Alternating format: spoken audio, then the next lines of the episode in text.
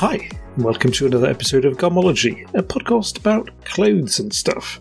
Now, my guest today is someone I have been trying to bring on for quite a while now, so I'm super chuffed to be able to welcome her. Would you like to introduce yourself, Molly? Yes, Nick, thank you for having me. Um, so, yeah, I'm Molly Martin, and I'm an artist and illustrator as well as a textile repairer based in London. And you're also an author. And I'm also an author. I always forget to say that bit because I've only written one book, but it does make me a writer, I suppose, technically. It certainly does. Now, this was a book you wrote during lockdown. Uh, it's called The Art of Repair. Would you like to talk a bit about it and, well, how did it come about? Yeah, so it's a bit of a story, really, because it all starts at the beginning of my textile repair journey, which which came about quite organically. Um, and I say in the book, in the long introduction, that it all kind of stems from the start, where my mum, uh, I grew up in a kind of house of making hands. So my dad's a special effects model maker, and my mum's a, a physiotherapist, but she also is the hat maker. And so I was around lots of creativity, and with with textiles, it was always something I dabbled in. Um, I was used to sew and stitch things together and make clothes for my dolls. And then when it came to my dad, he's an amazing draftsman as well. So it kind of it, it makes a lot of sense that I became an illustrator in a lot of ways. A lot of my, my both my aunties are illustrators too. Anyway, so I studied illustration, but when I moved to London, uh, in 2014, I think it was, I needed some part time work and I was trying my best to be a freelance illustrator, but it's the classic thing is if you're going to be a freelancer, you have to think of the other job that you're going to have to have to support yourself, particularly in the big city. And um, and I thought, well, what am I good at? What can I, what else can I do that feels more hands on, something I can apply myself to, um, which exists already. So I started thinking, okay, I'm good with my hands, I'm good at sewing. Maybe I should be an embroiderer, or I could work at like a ballet ballet shoe making factory or something. Wow. I was looking at all sorts of things, and um, but I remember thinking, okay, I can sew, I can I can do something practical that, that might you know be useful in the theatre or uh, conservation even. And while I was doing that, I ended up being a uh, artist assistant for a textile artist called Rosalind Wyatt. And through that, I gained a lot more experience with using my hands and sewing. And she often did work on ancient and vintage and antique pieces. And I slowly became more interested in restoration and how important it is to to kind of keep these vintage pieces of textile alive, the story behind them. Um, and it was around then that I started taking on my own little commissions and saying, you know, and darning people's things because I was interested in it. And this pile of from my friends' clothes just started growing and growing and and I thought, oh, this is there's a real need for this. There's um, an interest in it, and or I was at least interested in the fact that in this day and age, we're surrounded by shops full of new clothes it, and they're cheap. We don't have to be, you know, well off to afford them. Uh, eBay, la la la. I mean, you know, it's endless, but you can, yeah, you can buy online everything so quick. And however, it was so interesting to me that despite that, people still find it difficult to get rid of their old clothes. And why was that? And it generally came down to the fact that when you've got a favorite pair of jeans that just fit you right, it's really hard to replace them because the way that you move and your body, the shape of it, your clothes, if they're made well, normally sort of accommodate that and fit to it really well. Um, but also because of the sentimental sentimentality around clothing and the way we hold on to these memories within our clothes and I would ask these friends of mine, you know, what does this mean to you? Where did you get it? And started making little notes. Um, and these notes ended up being my book um, a little bit. And it, I mean, they developed, but I basically started this repair business and started working with brands like Toast and Egg. They're not related, but they are both Toast and Egg. um, and uh, which I always have to explain now and then. But um, so I was working with Egg. With it was like really, really beautiful, gorgeous fabrics, which you know were just so fine, and that was fascinating to you know mend, and everything had to be done by hand. Um, and then that that developed into doing workshops with toast and i so i would teach these workshops with total strangers who would bring their garments and we would talk about how to mend them. And and then the other element of the book idea came into it. So i had my notes on where clothes came from how to repair, repair them etc and then the other element is more around the philosophy and mindfulness around repair and how it can make us feel. So i would watch these people just doing tiny stabbing stitches, I would always use a Japanese technique called sashiko, which is ancient, um, ancient way of mending by hand, which is really effective restoration work, but is relatively quite straightforward to do and to teach. And I would just watch these, you know, yeah, people kind of relax into it and they'd always start quite tense and nervous and usually someone always in any group will always put their hand up and say, by the way, I've never done this before. I don't know what I'm doing. It's probably going to be rubbish. And then I would say, that doesn't matter. We're we're to forget about it being perfect. That's what we're always being told things we all need to be perfect, but actually there's beauty in the broken and wonky. and um, and I think that get, I think it just so easily turned into a kind of lovely philosophy and a way of looking at yourself, your clothes, and life. Um, and therefore, I kind of knew I had I had something to say about it, and someone said to me, or asked me how it was all going with my workshops, which were kind of when I first started doing it, no one was really talking about repair that much and it started really kicking off and I was busy and someone said, "Oh, how's um how's it all going?" And I was like, "Oh, it's really great. I but I just feel like I'm repeating myself all the time. I keep telling the same stories and I keep and I keep uh, feeling I'm bored of saying the same stuff constantly, and I wish I could just give people something to read. And then the woman I was talking to happened to be an author called Emma Craigie, and she set me up with her publishers and said, I think you should speak to some publishers and you should talk to Short Books, um, her publisher. And and we did, and I met them and they were lovely and totally enthusiastic about my ideas and and that's where it all began.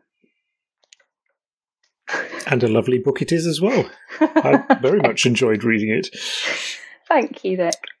Now, the book is built up of um, practical pieces, historical pieces, and stories about various garments. Mm. Um, you have a, a, lovely chapter on the history of repairing, um, a lot of wartime stuff, uh, rationing, and so forth. Would you like to get into that a bit? Yeah, that's kind of a good way to begin, really, because uh, like any big piece of writing or dissertation, usually it's good to cite the history first. And uh, there's yeah, there's a little section just on the history of even the needle and thread and how important it was that that was made, because actually the first humans would have been in warmer climates and needed to migrate or you know ended up doing so and they wouldn't have been able to do that if it wasn't for the fact that they could clothe themselves with furs and leathers. So that's sort of a good way, you know, interesting to even begin there. And I felt like a vital piece of history to put in because I'm so in, I'm I've always been interested in tools and actually I feel like needle and threads are often sort of seen as so I don't know, it's very haberdashery. It's not they're not particularly hard wearing or hardcore, but I think they really are, and um, and and they're the most ancient forms of tools in many ways. Um, so, but yeah, the history of mending is interesting um, because ultimately humans have been mending things forever, and they would have had to back in you know the ancient world where you couldn't just go down the shop and buy a new smock. so um, so yeah, there's an ancient uh, example of an ancient uh, Egyptian tunic which is covered in darns, and um, and it's so beautiful. I think it's actually very artfully done. They've chosen different colours, and it's and it's very neat and purposeful. And I suppose it's. I wanted to talk about the way we used to use repair as a fundamental way of getting by because we don't have to do that now but and and for a lot of reasons that's fantastically good particularly for people who can't afford many clothes. But i find it inspiring that just you know in my granny's um, youth she would have just had to know how to mend her socks and it was something that was quite ordinary but brought them together as a like a family or at school she mended socks and her father mended socks my grandpa and used to find great joy in it. And i suppose it just makes my idea about bringing that up or highlighting it was what can we learn from that generation who had to really look after what they wore and because of certain emergencies like war and being a soldier, uh, having to be able to mend your own kit was really vital. And it was part of learning to be a soldier as well as everything else that comes with it. And I think for me, I can relate it to the emergency we're in now. And actually, we do need to start taking care of what we own because we don't, we're overwhelmed with things that are we, we have too much basically. And if we only learn a bit from the generations who didn't have much at all and they had to look after their things perhaps we can take a bit of that and look after what we have and make things last a bit longer which hopefully would lead to not as much waste. So they did have a, very good campaign for it during Second World War with the make, do, and mend, and well, the clothes were rationed, and um, I think they even were given sewing kits to help them look after their clothes. Yeah, that's right. They um, they did, and it was yeah, it was kind of part of the camaraderie um, of you know to kind of bring the women and families together while their sons and fathers and brothers were all all fighting. Um, they would have these kind of make, do, and mend uh, workshops where they would make, you know, knit and make the uniforms that they need, but also they would make hussif, which is a repair kit basically, and it was it's it's pronounced hussif, H U S S I F. But strange word. I know, but it's a it's basically a it's one way or the other. I've forgotten now, but it comes from housewife. So it was and it changed along the years from housewife to hussif and okay. and it's because the housewives would make them for the soldiers and uh, so they were a little kind of roll pack kind of like a that would you know like in a if you had bandages and tape and that kind of thing for your wounds they also had these little beautiful little purses which you'd roll out and they would have scissors needles buttons safety pins, anything that you might need to, you know, repair a button or stitch a collar down or whatever, do a darn.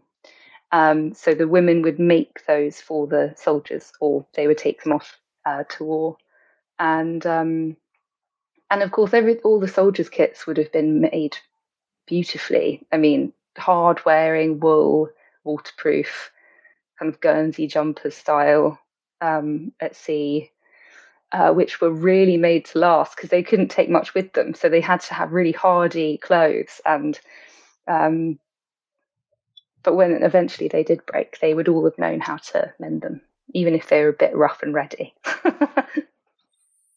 Now, I was going to ask you about visible versus invisible mending. Um, I had a, some guests a few weeks back, and they were a bit sort of, oh, all this virtual si- virtue signaling, visible mending. Um, I have to admit, when I mend things, I try to make it as perfect as possible. But you have a different angle on that. Can you talk a bit about that? That's interesting. Yeah, I well, I really, I'm not, I'm not actually strongly either way, but it's a good question from a mender to a mender. Um, I personally, Nick, when I mend something, I normally, I'd like, I like it to be quite neat, um, just as a kind of test for myself, really. Um, but also, the neater you make it, the stronger it'll be, most likely, anyway. And then the color I always say in my workshops is obviously entirely up to you, but I also think there's it's worth talking about, you know, what color actually is a really good topic because there are certain because I don't uh, if you want to do a really massively bright yellow darn on a blue jumper, I think that can look amazing. And and I remember seeing this girl's darn jumper when I was at uni actually in Falmouth, and she it was like this beautiful old grey and kind of like mossy jumper, and it had loads of red darns all over the elbows, and I just thought it looked amazing, and it was a real celebration. I think that's the difference between visible and invisible. Visible mending is all about celebrating breaks and how, and kind of you know exploring what that means and challenging the status quo of being perfect, looking symmetrical, looking good and smart. And also if it's if it's visible and it's beautifully done, I think it sparks interest and people go, Oh, is that did you do that? Da, da, da, da. And then you can have a conversation about mending and why it's good. Um, whereas an invisible mending is is also something that I find beautiful and fascinating and interesting when it's been done really exquisitely. And I've seen examples far greater than my work where it's almost impossible to see it because they've they've just done the most intricate weave with new threads which are the perfect color and all that kind of thing and i think that's great and i was doing more of that kind of work on my egg garments when i was um, an in-house repairer for them because um, most of the clients wanted it to be invisible. And usually, if you if I get a repair client, they want it to be invisible. But when I do workshops with people mending their own clothes, they like it being visible because they want to sort of celebrate it and go home with something that they can be proud of and and show show off. So I don't know. I think it takes. Um, what do you prefer then? You prefer invisible? What I mean, I, when I have something that is broken, I mean, I try my best to repair it. And it's never honestly really struck me that I could sort of make the repair part of a design, make it something greater than it was before. Yeah. Um, but it is a fascinating thing. Uh, I mean, you mentioned the sashiko stitching earlier. Yeah. And the Japanese, they have sort of their whole a whole culture around repairing. Mm, yeah, because they have the the kintsugi mending the broken pottery with gold and bringing out the broken in a celebratory way. And Sashiko repair is kind of a beautiful way of mending, which is visible. So for those of those of you who don't know, it's basically a reinforcement technique where you, if you have a gigantic tear on your jeans or your elbow, but it, and it's a woven material, that's quite that's an important different differentiation. is um, with woven woven garments, you can darn and patch, but with knitwear, generally you just darn.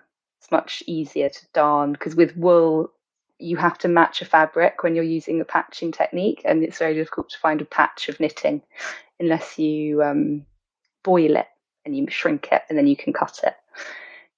Anyway, so sashiko is a mending technique where you have a tear or a piece of garment that's getting really thin, and you find a piece of cloth that matches the weight, and actually top tip it needs to be thinner than the garment itself so mending a pair of jeans with new, a new piece of denim would make your life harder because you're stitching through a thick piece of fabric, and that can cause hmm. more friction.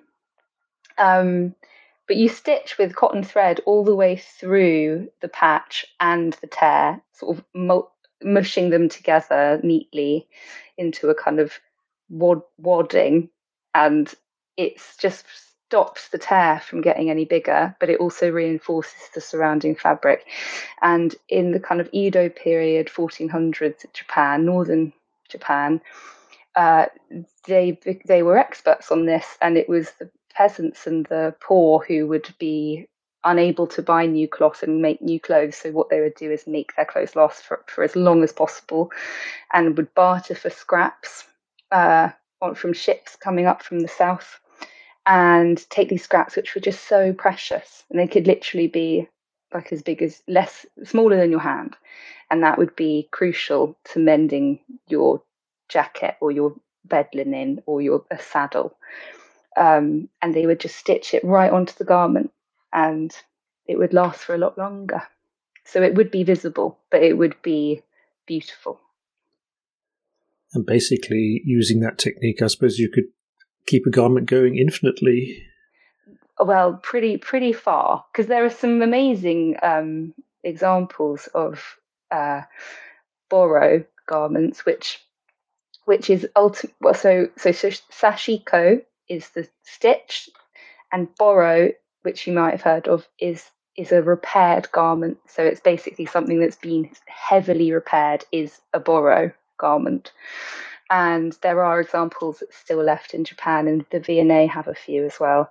And it, they just look exquisite. So so many different faded pieces and patches and stitching from years of different hands all over it. And obviously, at the time, it would have been greatly shameful to look like that and have those clothes because you would have been so obviously poor.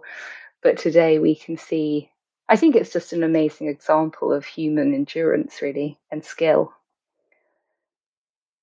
And also an expression of wabi sabi. Yeah, wabi sabi, wabi sabi. yeah, I wasn't exactly. sure how to pronounce it. yeah, so wabi sabi is like a. We don't really have an equivalent in the Western world, but it's an Eastern philosophy, and it's all about um, embracing imperfection celebrating the rough and crooked.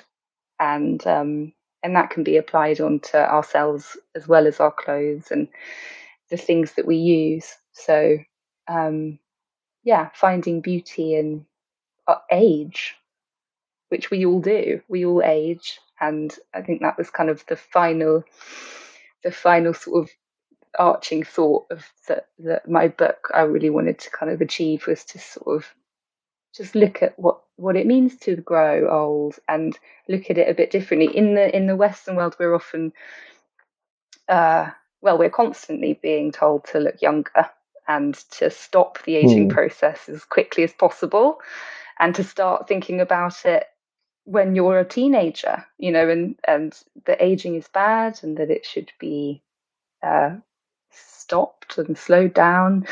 Um, and then when it, and even it, it's funny because it comes even into uh, how we see the elderly and and the kind of general consensus seemingly in the West is that it, you're a bit of a nuisance when you get old. and um, but in you know even Native American um, culture, they they they saw their elders as wise, the wise ones that they sought advice from and truth and um, yeah, wisdom.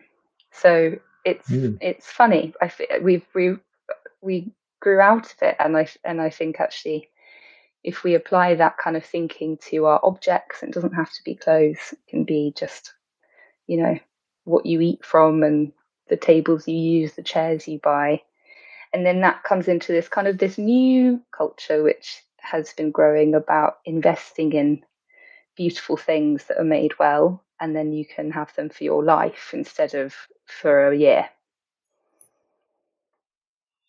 so yeah and i think that's, that's an important all... point isn't it that yeah. if you have good things, they are repairable versus mm. having things that are poorly made to start with. Mm. They're not really, I mean, they won't last. You can't repair them. Yeah.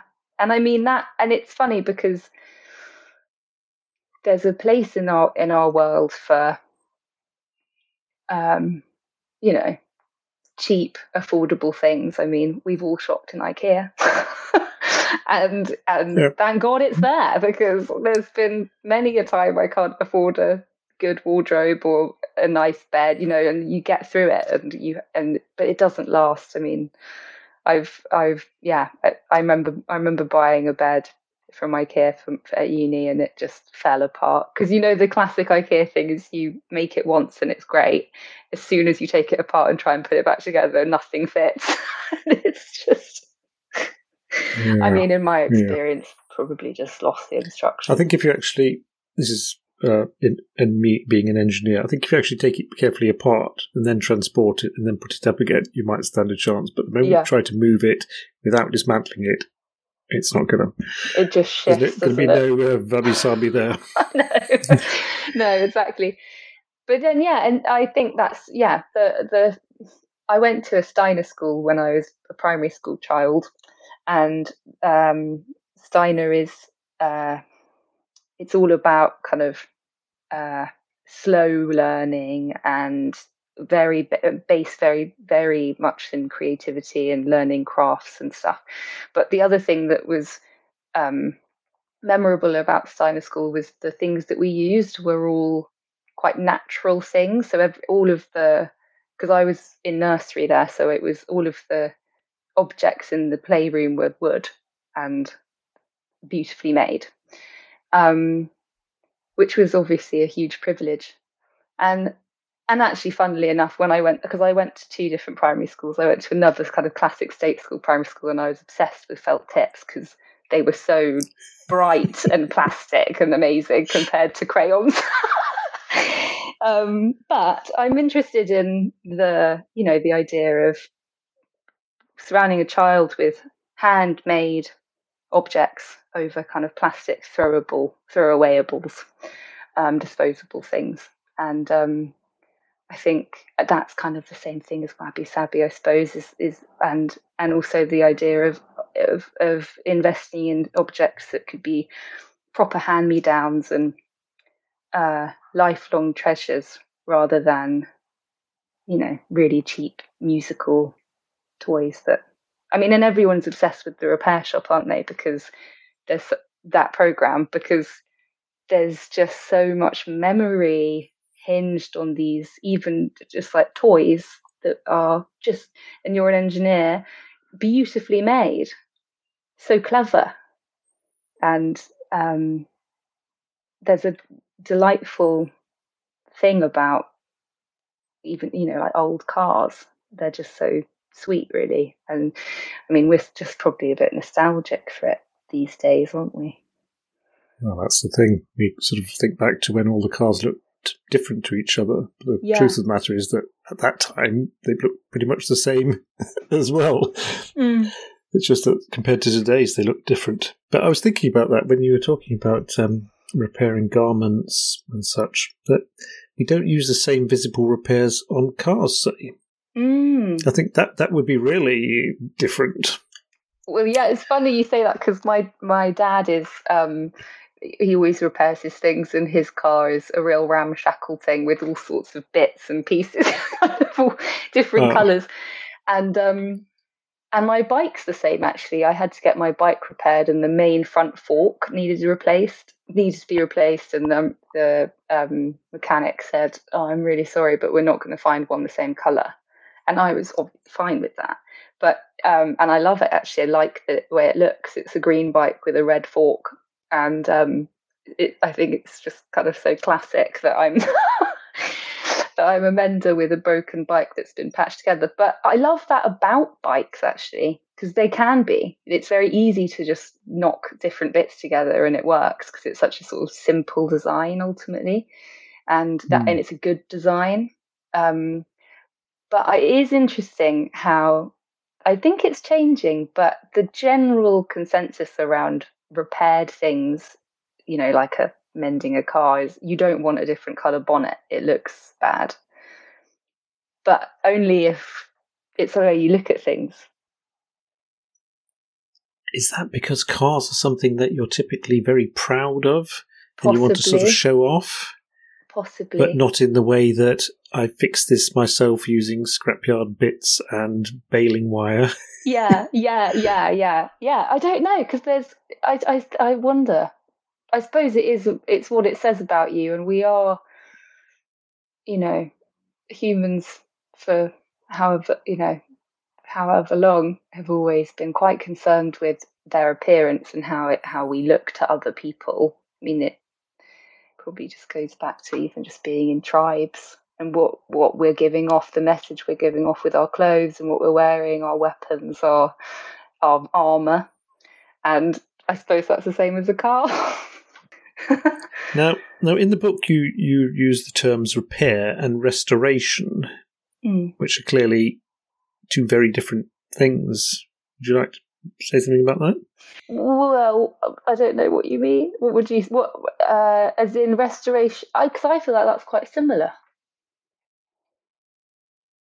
The way I sort of take it is that restoring something is to mm. bring it back to its former state. Right. So if it's an old toy, then it's back to as it was new. Yeah. Whilst yeah. Repair is actually just is bodging things together slightly. Yeah, that's yeah. I see what you mean. Yeah, because uh, I talk about the museum and um, or museum right. repair and restoration, and yeah, you're right. It's so I uh, talk a lot about the V&A because they've got that a wonderful, insightful uh, series on the kind of the backlog and behind the scenes of the V&A and all the restoration work that's done there. Um, down to just the smallest things. It's kind of they'll have this ancient Japanese parchment with the smallest tear that you can only see with the biggest uh, binoculars, not binoculars, microscope, and um, and they just yeah, and they repair it so beautifully and and mostly invisibly, because I suppose they're keeping they want to restore it to how it originally looked or as as as well as they possibly can. Um, but I say in the book there's an example actually how where the original Winnie the Pooh animals um, toys that belonged to the uh, real Christopher Robin got restored um, in New York and uh, where they where they live um, in the New York Library and um, and actually it's impossible actually for to make them look perfect because they they're so old and they were so loved. But there's an image of Eeyore who looked really really haggard. and you know, and actually that goes with his character. He's his tail always falls off, and he's like mopey and depressed, and he has all these beautiful patches. I've forgotten the number of them, but there was something like 50 patches on him or something, wow. which had all been lovingly done by the family. And they were just falling apart, I, uh, according to the article I read about the, about what, the restoration. And so they kind of gave him a whole new fur and then put um, put like this sort of microscopic net over him so that it can't it won't go anywhere and it's protect bug resistant. But I just felt like it lost a bit of its magic, and um, mm. and I think that's the only danger with restoration done you know done you know when it's taken too far. And i think that's an example. I just wonder whether i mean maybe it, there was no other way but um but i think that's um it's a funny thing i wonder kind of that i it looks like a lot of work is put into each piece in these museums for us to kind of still see them and and obviously there are those places uh, the light can damage and so they're kind of they're timed timed and i mean that's the same in art hmm. galleries. But keeping anything alive that's old is hard hard work and and what i what i do is very different it's as you say it's kind of about not throwing something away because it's broken, keeping it alive, but you to wear every day, to wear. It's to be used. And then when it can't be used anymore, cutting it up into bits and then using those bits for another project. It's quite strange I should be talking to you today because I was at the, the rubbish pit earlier today and I was just, I, I'm always totally fascinated by what people are throwing away. so I always mooch around. Yeah, well, And yeah. It's just mind blowing everything that gets thrown away, which really is perfectly usable. I mean, it doesn't even need repairing. Yeah. People just replace things. And uh and and I find it so frustrating as well how our toaster's broken actually. And it really and I know that there's a way to fix it. I would hate to get I mean it's one side so I'm coping with it at the moment. But it's that kind of knowledge I find uh tantalizing. And and I wish I wish we were taught how to repair things at school. Just like the past because it's frustrating. It's annoying when you don't know how to mend something, even if it's just even if it's just like a door handle. And luckily we can look it up online, but I think we're all a bit despondent towards it and everything's replaceable. You can just and the mystery of the bin, you know, you can just chuck it in the bin. You don't need to think about where it's going. So, it, someone's going to take it away. But of course, the reality of that is that waste is a huge, huge problem, and um, it's not. It's not just doesn't just disappear. but yeah, Do you think the fact that there's more focus now on where things go when we throw them away might sort of ease us into more repairing? I I wonder because I even I was looking at the Tetra Pak my milk was in earlier, and because I was recycling it, and it actually did say this is 100% recycled already, and actually it's better than glass because glass takes more energy to make and would be in, like harder to get rid of or recycle or something. So I thought, okay, that's actually really interesting because I always get nostalgic about glass because because you can use glass for longer and you know there's like a I live in Greenwich and there's a shop in Greenwich called the Junk Shop and downstairs there's just hundreds of little bot- like blue bottles that used to be medicine and I just think they look really beautiful um, and I wish we had that kind of thing there's still things like golden syrup that comes in those tins which I love um, and I think that's just because it's nice to use them it's just nicer. Same with tomato ketchup in a bottle. It just feels better, doesn't it, Hmm. than plastic. Um, yeah. The strange thing here is that Norway has always been very good on uh, recycling bottles. So, yeah. so we pay a fee when we buy a bottle of pop or beer or whatever, Oh, and yeah. you get it back when you deliver it back. But recently now, they've discovered that it actually takes more energy to re- reuse the bottle than it costs to make a new bottle, Oh, God. which just seems such a massive step backwards. Yeah. Well, I think that might be what this I was reading earlier, and I, sort of had, and it, yeah, it's very difficult, isn't it? It makes you feel slightly overwhelmed, and I suppose they're trying to figure it out. You have to hope that you know even just getting those stats in is interesting, and but I think there is more of an awareness, definitely. I mean, certainly with my friends who, I mean, I'm 30 and most of my friends are around it's just a bit younger, just a bit older. Most of us are vegetarian, even, and and we weren't. And it's just that kind of awareness of, okay, what can I do to help? And and le- you learn and you kind of assess it and address it on your in your own world, in your own house, because that's all you know. That's that's what you can do on a daily level. And I and I think that does bringing it back to repair you know start with just mending your jeans as well. Because also what you're doing is a small act of defiance against kind of consumerist values. And again if you make it visible you're highlighting it and you're saying it's okay to mend your things and you can make it look beautiful. And That's yeah. a that's a point I really stand behind. like a sort of defiant screw you to fast fashion. Yeah. So instead of buying another eight pound pair of jeans, I fixed my old ones. Yeah, exactly. And goes back to why it's so important to invest if you can. And it can be so painful to spend money on clothes and but I sort of, you know, I often suggest that's why vintage is actually pretty good because a good way to go if you can't afford brand new and vintage can be expensive. But the reason it's still here is because it's good quality. Like vintage sort of well, a lot of it is. Or because it's all made of plastic.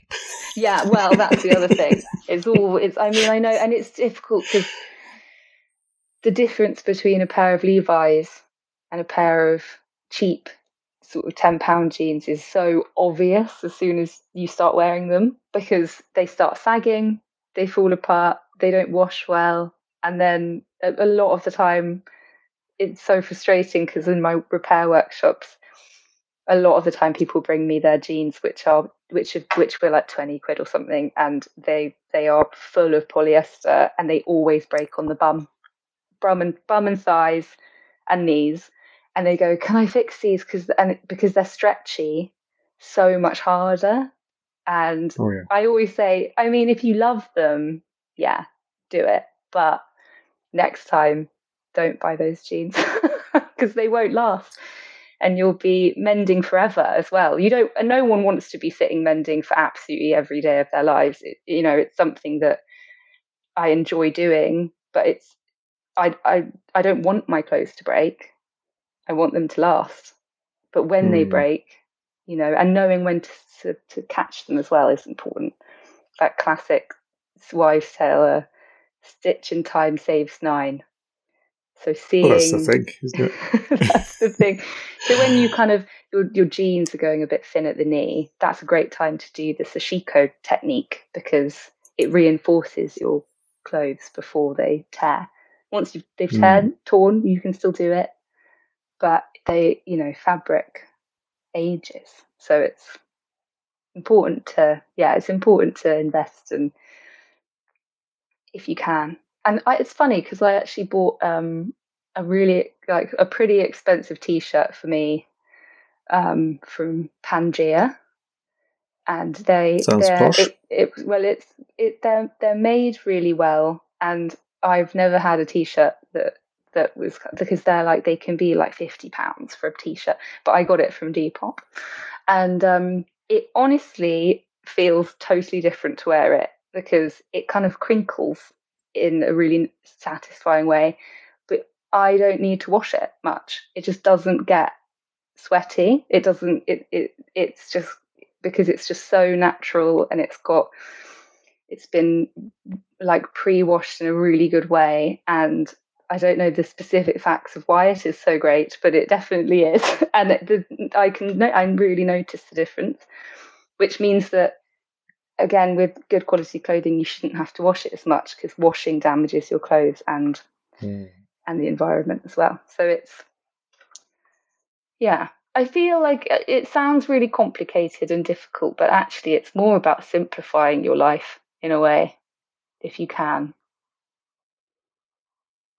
I think that's very insightful because if you have less rubbish cluttering up your life, Mm. then you can have more focus on important stuff. Yeah, yeah, yeah.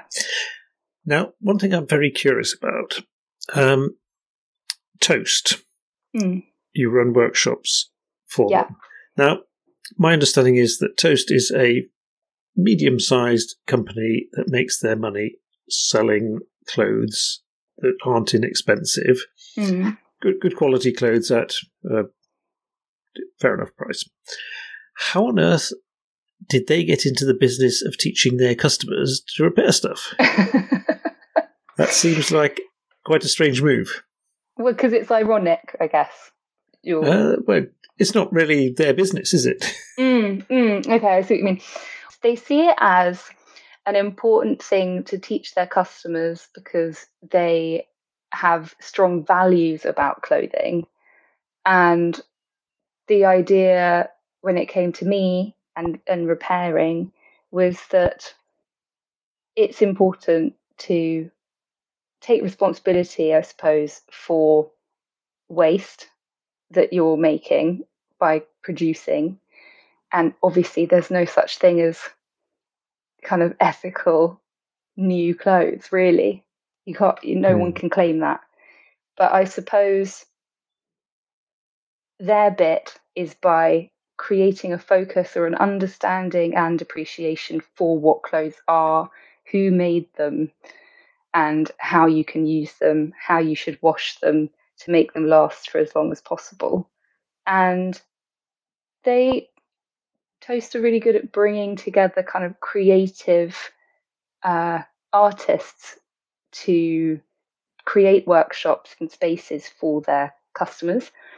Um, so it's not just a kind of clothing brand. I would say it's much more of a kind of they have. There's a whole other element, and I think it's it's about education really.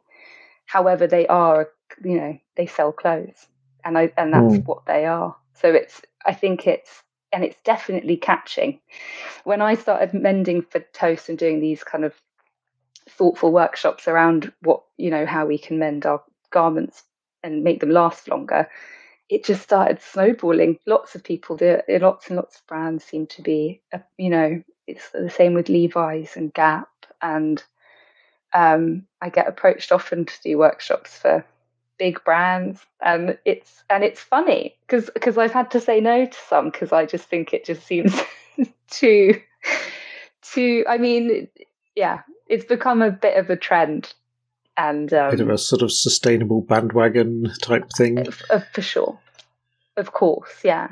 Um, but I think, um, but it's funny because it's contentious because yes, it's it's there's definitely a sustainability bandwagon thing. I mean, like H and M have their res, like responsible, responsibly sourced mm. section, but it just seems so funny not to make it entirely that.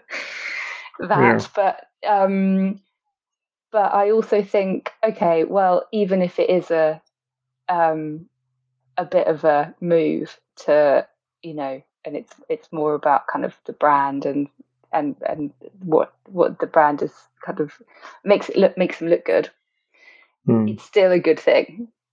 It's still good. It's it's. I think when it comes to repair, it's it's such a positive thing and it's such a important thing that even if you get some big brands saying it's important then that's fine mm. if you know and because people listen to the big what to the big ones and the and the fact that so many brands have realized whether they want to or not they have to look at this they have to look at the demand for repair and and and and whether they are ethical is great because it means that because we all have access to looking it up now and there's um you know apps where you can check the the whether it's good um okay. or, or, bad mm.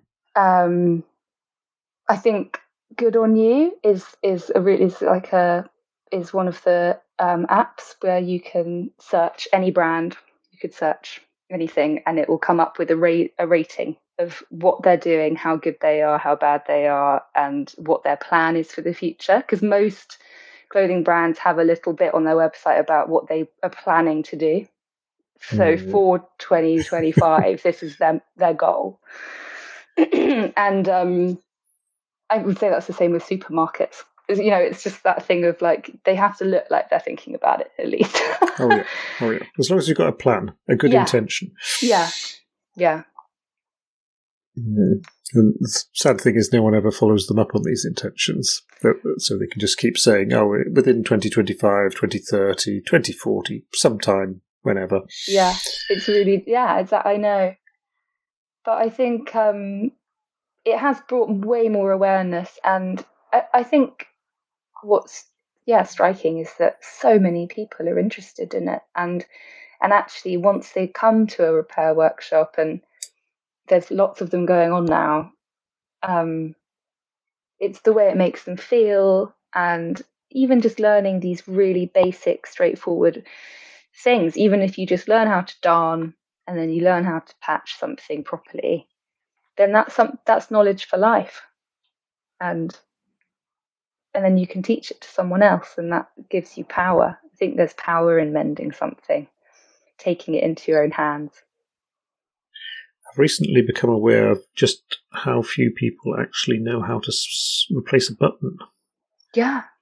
Which struck me as incredibly sort of sad and wrong. Uh, for someone thinking about getting into mending their stuff i mean do they need a lot of kit not too much. I think they need some basic knowledge. That's probably the most important thing. And I think that's why I didn't want to go too heavily into it with my book. It was kind of like, actually, you really don't need to know that much. It's just the basics. So, knowing what thread to use, knowing what needles to use, and knowing what patching material or darning thread. That's so, you know, so useful to know and I can tell you what it is, but it's but it actually is very specific. So it's and I tried to break it down in the book. So it's for example, what needle do you use? Well, the needle is the same as the thread. So if you look at your thread count on anything, so that the t-shirt I'm wearing, it's very thinly knit together. It's stretch material. And actually, the thread itself that it's woven with or, or knitted together with is the smallest thread. So that's what I would need to darn it with. You match the the darn thread to the thread it's made from itself. Otherwise, it's just going to be too way too big. And that's the same with the needle. So you'd you'd use a really fine needle to mend something like a t-shirt. Um, same thing with a massive woolly jumper. Then you use big a big piece of wool and a big needle. And it's funny because it can seem really obvious, but actually, if you're just kind of if you've got a few bits at home, you can just be like, oh, I'm just going to make, you know, make do with what I have. But actually, you can end up in a whole mess and then lose a lot of confidence if you get it wrong. So it's worth just investing in some really nice needles, some, some good darning threads, and knowing what to use. And I said earlier, with patching material, it's it, it always has to match. So if you're mending linen, you use linen. If you're using cotton, use cotton. And I, it's difficult. It's so easy for me as a repairer who's got all sorts of fabrics from over the years, and I've collected them and got lots from different shops. Um, but to have a good array is really hard. So the things you can use from home are anything from an old pillowcase, um, tea towels, and a bit of a weird one, boxer shorts. okay. Because even though that seems a bit weird and gross, they are the perfect material because they're often really soft cotton. And what do you do when they're old and holy? That you just throw them away. But actually, you can. A lot get... of guys keep wearing them. Yeah, we, I know that's the thing.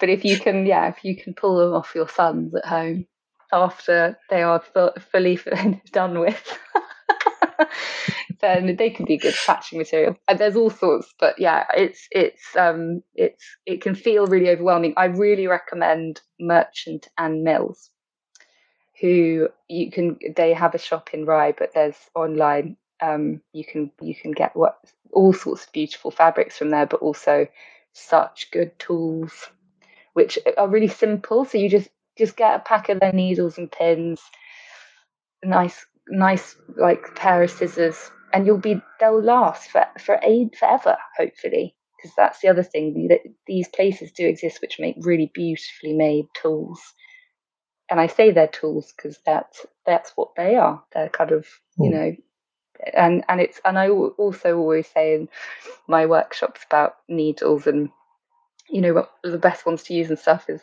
just buy new ones and then you know you can actually sharpen needles with emery boards like a like a kitchen knife. Um, but most people have like dabbled with sewing in their life and they'll have a little kit in their house but if you're struggling to you know get your get your needles through your garment then you probably need to replace them because it is a bit like hmm. you know getting a toothpick through denim sometimes doesn't really work yeah yeah. Uh, it just struck me that if you go in for visible mending, you don't need that many different colours of darn and thread and whatnot. So there's a big saving there. That's true. That's true. Yeah, you can use whatever you have. Um, but there's, you know, there is also that that's a nice part of mending actually is having a bit of a collection of fabrics and getting it out on your table and just sort of playing with color. Sometimes, you know, you'll have such a big tear, you need a couple of patches. And I've got like this lovely light dusty pink linen pillowcase, which tore in the wash and it had such a big tear on it. And actually, I ended up kind of putting like quite a, like a nice mauve patch and then a kind of mint green over the top and stitching it all together. And it's a different color, but they work. It's you know, it's like color swatching on your on your when you're painting your house. It's kind of there are colors that are very complementary, even if they are a different one. So you can have real fun with it. I think it's kind of that's a nice part. That's a good process for me is kind of looking at color and what will work because not all of them work. You can. I remember my brother did some darning once on a jumper, and he was like, "This isn't right." he did it and just was like, "It's not the right color." So he did it again with a sort of more complementary one. Um, but that's the other thing I love about darning is you can just remove it if it looks weird. Just do it again. Sorry to interrupt, but at this point in the pod, you're probably wondering where are the ads? I missed the ads. And you're right, there are no ads. I hate ads. If you'd like to buy me a coffee, though, you can go to buymeacoffee.com, enter Gomology, and it's easy. And uh, yeah, let's continue on. So, in in the book, there's a wonderful photo of an old Norwegian fisherman's sweater that um, I forget the name of who's repaired it now, but it looks like there was almost less left of the original sweater than the repairs that have been put into it. Can you tell me a bit about what you know about that? And follow up question when is something not really repairable? Oh, that's a mean question. well, the the uh, jumper you're referring to referring to is by an artist called Celia Pym, uh, who's an incredible artist anyway, but repair is a big part of her practice. And she was a great inspiration to me years ago. Um, I just started repairing myself, and then she was on Women's Hour talking about her mending, and she because she was part of a V&A uh, exhibition with her work. So she is all about celebrating repair and the memory within garments and the kind of uh, space in between within you know what the jumpers and whatever the garment is holds the story behind it and celebrating those moments and history by filling those gaps with gorgeous incredibly fine darning work.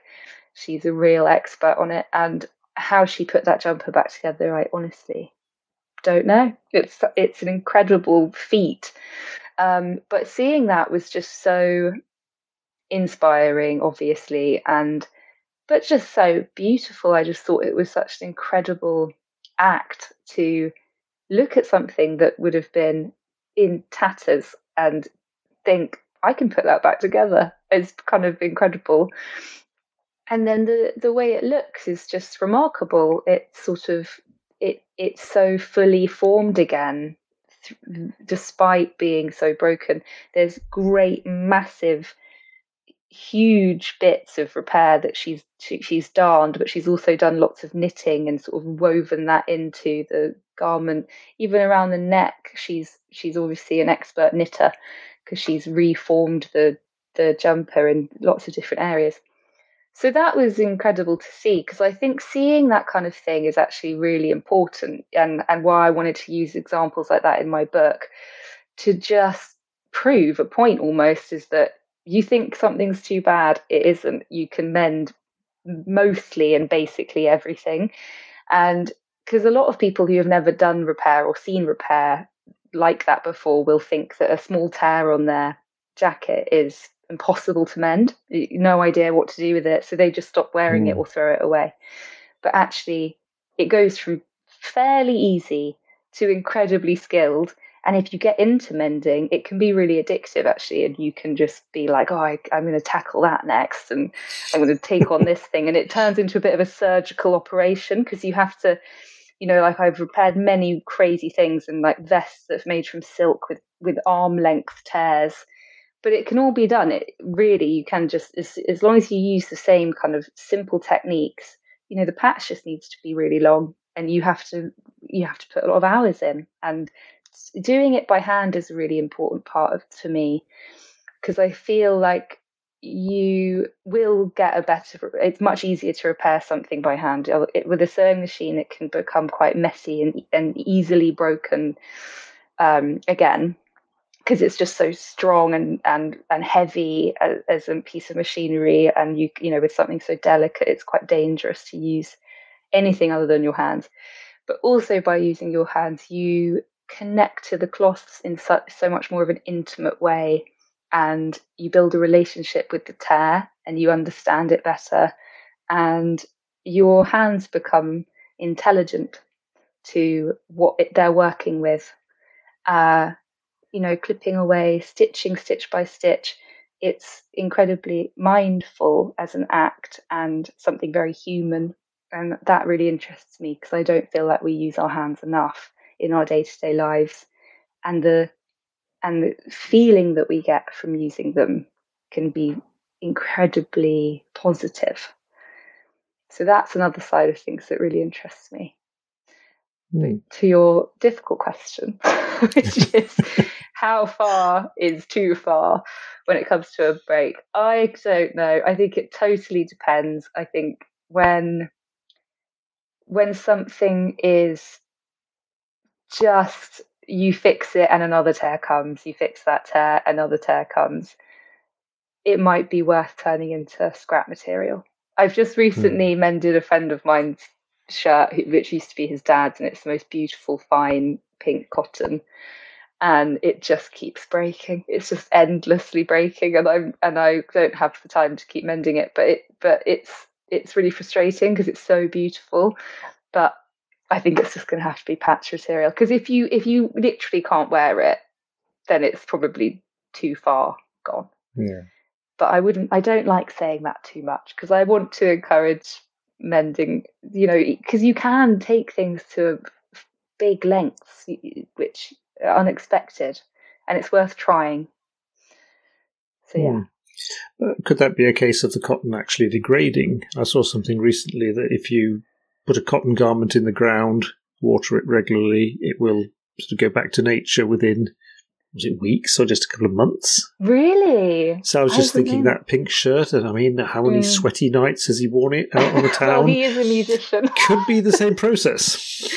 yeah, that's true, Nick. Yeah, you're right. I mean, it, I, it's cloth absolutely it degrades, which uh, and and falls apart, and that's what's happening when you wear it. But uh, and that's why when you invest in good natural fibers, the idea is you can, they can you know go into the ground and it won't mm. cause any kind of problem, and they'll just it'll just go back into dust really, and that is what will happen if it's made of cotton or linen.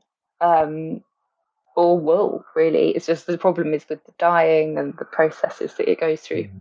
But uh, there does come a point when you just can't really wear something because it just will fall apart. And if it's beautiful, I mean, if it's like a beautiful silk blouse, you can frame it. You know, it, I think there's also beauty in making art from clothes and cloth. And mm. even if you mended it beautifully, and then at least, it, you know, it's a work of art in its own right in a lot of ways. Mm. There's um there's uh, a example um in the book. Uh, one of the examples of repair work is my brother's Indian cushion cover, um, which my mum bought originally to hang on the back of her car seat when my brother was a baby for him to look at because it's covered in embroidery and mirrors oh. and it's beautiful. Um, but it's really, really on its last legs now. I've got it because I keep re- repairing it, and now I feel very protective of it. So I, I don't like people really leaning on it because it's just a little bit too dangerous. Um, but I completely backed it with calico and stitched from one corner to the other corner. So it's entirely covered in stitches and um, similar to an Indian kantha blanket, which are made up hmm. of old rags and saris, uh, all stitched together with cotton thread. And each stitch kind of is like a staple in a lot of ways, and it just staples the fabric together to each other and creates this kind of unwadded blanket. So it, that's a very similar way of mending uh, your clothes. But you can do great. You can do big things like cushion covers and linen sheets and bed sheets. And in a way, that can be kind of more enjoyable because you're not as much in a rush when you're mending just sort of big textiles. But yeah, it's it's very down to the to the individual garment, and I can only ever give advice with something that I can see usually as well. I did have a little fun fact about Norwegian fishing sweaters. Oh yeah. Uh, I don't know if it's if it's just an urban legend or, but it, it sort of sounds almost too good to be true. But on the Norwegian coast, all the little fishing villages, they had their own patterns when they knitted their sweaters. In case their man fell overboard, drowned, and was fished up or came ashore later, they knew yeah. which town he came from. Yeah, I know. Isn't that great? I've heard that too. It's so good, isn't I mean, it? I don't know if it's true. Sometime we're going to have to find out. I mean, I think it's just it is true story. Because I've I've heard that before. I mean, I can't tell you where I heard it or read it, but yeah, the little patterns on the side are all uh, individual, like barcodes. Mm, yeah, which is very clever. But it's but also what I love about that is it's really subtle. You wouldn't. Mm. You're not. You know, it's not a badge. It's not an emblem. It's just the way that the knit has been put together. It's so clever kind of like a gang symbol, isn't it? I mean, you see a guy wearing the neighbouring town's sweater, you might get into a bit of a scuffle. You might in the water. well,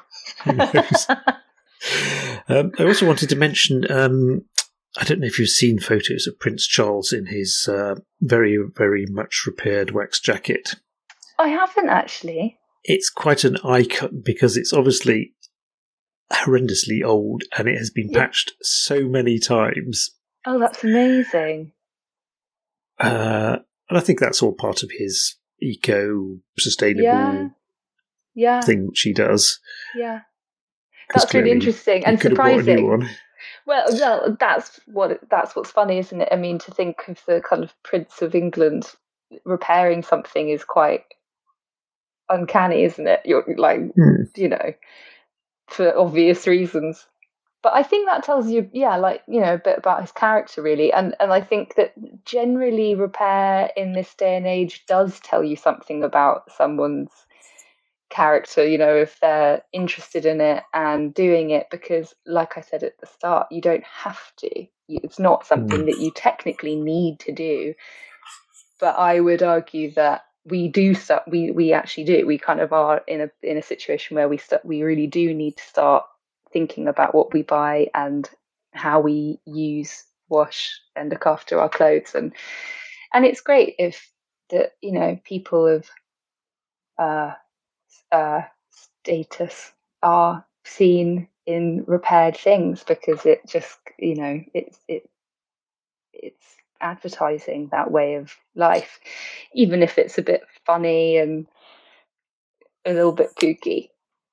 Well, it's, I mean, it's kind of signalling that their lifestyle isn't all about jetting off in their private jet to their yacht for this lux mm. lifestyle, which a lot of people think seems super desirable. Uh, yeah. And then just showing that, yeah, I mean, you've got heaps of money and a massive social position, but you can actually do different stuff. Oh, well, I wonder how much of the kind of make do and mend thing was going on in the old palace because it's because the queen is very much from that generation, even though she was she would have been she would have been in in her castles. But yeah, it's um it it is. I think it's funny, like talking to my granny's sister Hibby, who I mentioned in the book. You know, it was just it's just there's nothing um so so today we glamour we not glamorize but we glorify repair because there is so much to say about it and in a nostalgic way but also in an important future way um, but i also think it's important to remember how every day it was to our gen, uh, gen you know generation or two just before us and how it was just a standard thing that you did and it wasn't uh, you know you didn't make a big deal out of it it was just something that was part of life just like peeling potatoes. And it's it's what we can learn from that mentality, I suppose, because I think the other thing I'm interested in is how, again, like working with our hands is important, how despondent we often feel today. A lot of, you know, a lot of the nation is, you know, in a state of anxiety or depression about, you know, what, you know, living their lives and working with our hands can be a really good way of making us feel better. And because a lot, because uh, the average sort of working person today doesn't really use their hands, I think I would argue that an element of that is the fact that they don't feel like they're useful, like physically, they're not physically using their body. And over lockdown, everyone was stuck at home, and the first things people started doing was old jobs that weren't being, you know, you never had time for, like painting the garden shed and putting up a fence or repairing a blanket baking, doing mm. stuff with our hands, make, making use of our bodies, and it because it makes you feel better. Mm. It's it, and I think that's an innate human thing, which we could do more of. It certainly could. We could um, do with you mentioned, it. you mentioned the royal family, and maybe they weren't great menders, but a long story. But I did stay in an Airbnb a few years back. Um, with the Duke of Somerset. Oh, really? Um, and we were, he's a lovely bloke, and we were allowed to come into his the part where his family lived of this old mansion. Mm. And I tell you, not a lot of new stuff in there. It was all well maintained, but it was yeah old stuff. I mean, the yeah. wall tapestries had been repaired, and. I mean, the hmm. furniture was old, in good condition. It wasn't a howl, but yeah, for someone of such a social position, I mean, it wasn't it wasn't a sort of luxurious place. Yeah, it's funny, isn't it? Because I suppose we're we're given the idea that it's luxury and it's and it's new and it's you know every you know you get new cutlery every time you eat, but I don't think I I don't believe that's true at all. I mean, old kind of even the sort of rich rich the rich people who live in old farmhouses all you know it's like the sort of you, you they, they're all pretty ramshackled and kind of it's i imagine it is the same in balmoral because also it's just it's a lot of it's artifacts and it's kind of you know mm. hand me downs and um who knows that's behind closed doors but that's interesting hmm. now uh, in in closing i'd like to sort of go to the last chapter in your book, which I thought was a really great summary of everything the book is about. Uh, you call the chapter Contemplation. Mm. Would you like to go down that lane? Yes. Well, it was it was really important to to have that little contemplation at the end uh, for me because it, I mean, I suppose it's just like a a summary, like you say, of just kind of okay, so what have we learned and how do we go forward? And ultimately, you know, I I wanted to address that it's a privilege to mend our clothes in the day the day the world we live in. Um, a lot of people don't have that choice, and the fact that these mass-produced clothing markets uh, exist is fantastic. It means that everyone can have clothing, and people who would have ordinarily struggled to like clothe their babies can, because you can afford to do that most of the time because cheap clothes exist. That's really good. And I think it's it's about taking or even just having the awareness really of what it means to be able to mend your clothes or even think about mending your clothes because you can afford to invest in something really worth holding on to and saving and wearing. Um, and the responsibility you have there, and to not just take it lightly and to just think about it really and what it means to mend today and why we should um, and why not everyone can and what we can learn from the Eastern world uh, historically, but also today, and uh, the resourcefulness of history and how we used to behave and how difficult it once was and how easy we have it now and what we can learn. Um, and the summary is about looking at ourselves and uh, ultimately asking ourselves why are we scared of age, aging, broken things, and how can we change how we look at it? And why it's important that we do? Because the fact that we're constantly being demanded of really to buy new things.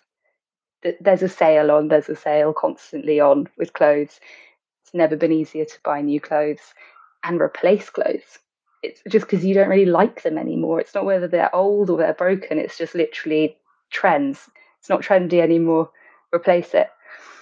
Keep keep up to date or you'll die you know? Mm. um, and it's challenging that. And and like i say it, it does feel like a a political act because you are questioning what you're being told and conditioned to feel and you're saying actually i have a choice and i don't have to do anything in fact I can make my own decisions about what I wear and how I wear it. And if I repair it, that's so much more than just mending your clothes. For me, it feels like a political act and it feels like a really fantastic thing to learn because it makes you feel good as well. And it's been scientifically proven that slow meditative stitching, knitting, gardening doing something repetitive with your hands slows your heart rate, lowers your blood pressure, and ultimately really helps with your mental health as well. So there are so many positives to sewing a patch onto your jumper and or your jacket, whatever it is, and also the confidence it can give you to do that. Because mending something yourself feels really great. It makes us feel alive, present, responsible and in charge of who we are and our lives around us. And i think they can we can feel so lost by the noise around us and the information that's coming at us. And we don't know where everything comes from. You go to the shop and you buy a bottle of wine and a you know and like a apple even. You're like i don't know where that came from. You didn't pick it from the tree. Mm. so it can feel without you knowing it, quite overwhelming. And I think so taking charge of things like just mending something can really help your soul. And that's ultimately the the, the most important thing, I think, for me. That's such a beautiful moment to, to end on. I, I, feel uh, totally inspired. Aww. So, Good. Uh, well, it's hmm. been it's been lovely chatting at you. Is there anything you'd like to mention, sort of in closing? Anything at all? Um, uh, there is a list of good brands to buy from if you don't know where to shop kind of ethically on my website under the Art of Repair reading list uh, with some other information. And you can get my book, The Art of Repair, from lots of different retailers. Um, but bookshop.org is probably the best because the they they put um, it's like ten percent of their funds goes to um, high street bookshops, which all need it. So that's a good place to get it from. Well, yeah, you can find it on if you just Google it, and um, yeah, and if it makes you want to mend, then that's fantastic. And if not, then just enjoy the stories and feel a bit inspired but hopefully it'll make you want to mend anything. It doesn't have to just be clothes, but it's a good place to begin because you just need a needle and thread. Okay, Molly. Bye bye for now. It was lovely chatting to you. Lovely chatting to you, Nick. All the best. All the best.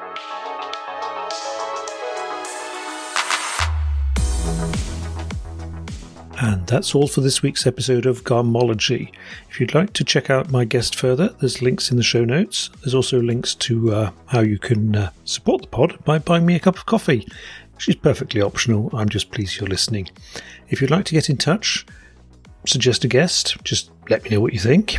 It's uh, welldresseddad at gmail.com. You can follow me on Instagram as welldresseddad. So, until next week, bye bye.